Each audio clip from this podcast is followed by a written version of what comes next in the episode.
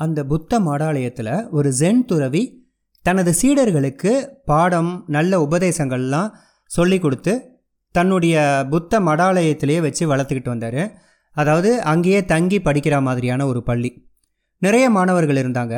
அதில் ஒரு குறும்புக்கார மாணவன் வந்து பாடத்தையும் சரியாக கவனிக்காமல் அடிக்கடி திருட்டு வேலைகள் அதாவது சக மாணவர்கள்ட்டேருந்து பொருள்களை திருடுறது இது போல் செயல்களை செஞ்சிட்டு இருந்தோன்னே அவன் கூட இருக்கக்கூடிய மாணவர்கள் எல்லோரும் அவனை வந்து கையங்களவுமாக பிடிச்சு கொண்டு போயிட்டு அந்த ஜென் துறவி அதாவது தன்னுடைய குருமார்கிட்ட போயிட்டு நிறுத்திட்டு இதை போல் சொன்னாங்க. இவன் வந்து எங்களுடைய எல்லாருடைய உடைமைகளும் திருடுறான். சரியாக படிப்பையும் கவனிக்கிறதில்ல நீங்கள் உபதேசங்கள்லாம் சொல்லும் பொழுது எங்கேயாவது வேடிக்கை பார்த்துக்கிட்டு இருக்கான். அதனால் நாங்கள் வந்து உங்கள் முன்னாடி நிறுத்தியிருக்கோம். இவனுக்கு தகுந்த தண்டனை கொடுங்க. இல்லைனா இவனை பள்ளியிலேருந்து வெளியேற்றிருங்க. அப்போ தான் நாங்களாம் நிம்மதியாக படிக்க முடியும் அப்படின்னு வேண்டிக்கிட்டாங்களாம். அந்த துறவி வந்து அமைதியாக இருந்து சரி இன்றைக்கான பாடத்தை துவங்கலாம்னு சொல்லிட்டு பாடம் சொல்லிக் கொடுக்க ஆரம்பிச்சிட்டாராம். மாணவர்களுக்கு லேசாக வருத்தம். என்னடா அது நம்ம போயிட்டு கையங்களவுமாக பிடிச்சி கொண்டு போயிட்டு துறவி முன்னாடி நிறுத்தியும் அவனுக்கு எந்த தண்டனையும் கொடுக்கலையே அப்படின்ட்டு. ஒரு நான்கு ஐந்து நாட்கள் கழிஞ்சு திருப்பி ஒரு நாளில் வந்து அதே மாதிரி இன்னொரு நாள் அவன் திருடும்போது கையங்களமாக பிடிச்சி கொண்டு போயிட்டு இரண்டாவது முறையும் அந்த துறவிகிட்ட நிறுத்தினோன்னே அவன் அப்படியே ஏற இறங்க பார்த்த துறவி வந்து சரி பாடத்திற்கு போகலாம்னு சொல்லிட்டு பாடத்தை ஆரம்பிச்சிட்டாராம்.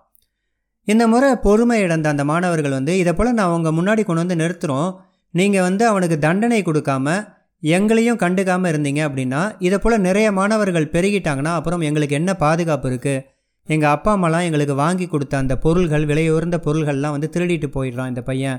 இவனை நீங்கள் தண்டிக்கலைன்னா நாங்கள் எல்லாரும் இந்த மடத்தை விட்டு வெளியில் போயிடுறோம் அப்படின்னோடனே ரொம்ப நல்லது அப்படியே செய்யுங்கள்னு சொன்னாராம் அந்த ஜென் துறவி. இவங்களுக்கெல்லாம் அதிர்ச்சி.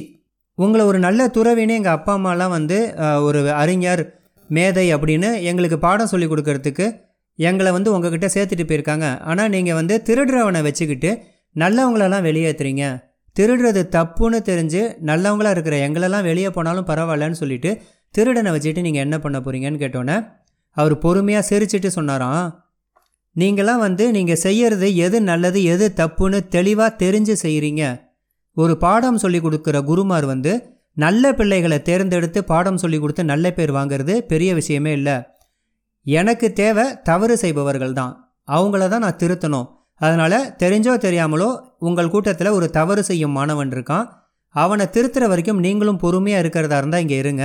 அப்படி இல்லைன்னா நீங்கள் கிளம்பலாம். எனக்கு வந்து இந்த ஒரு மாணவன் போதும்.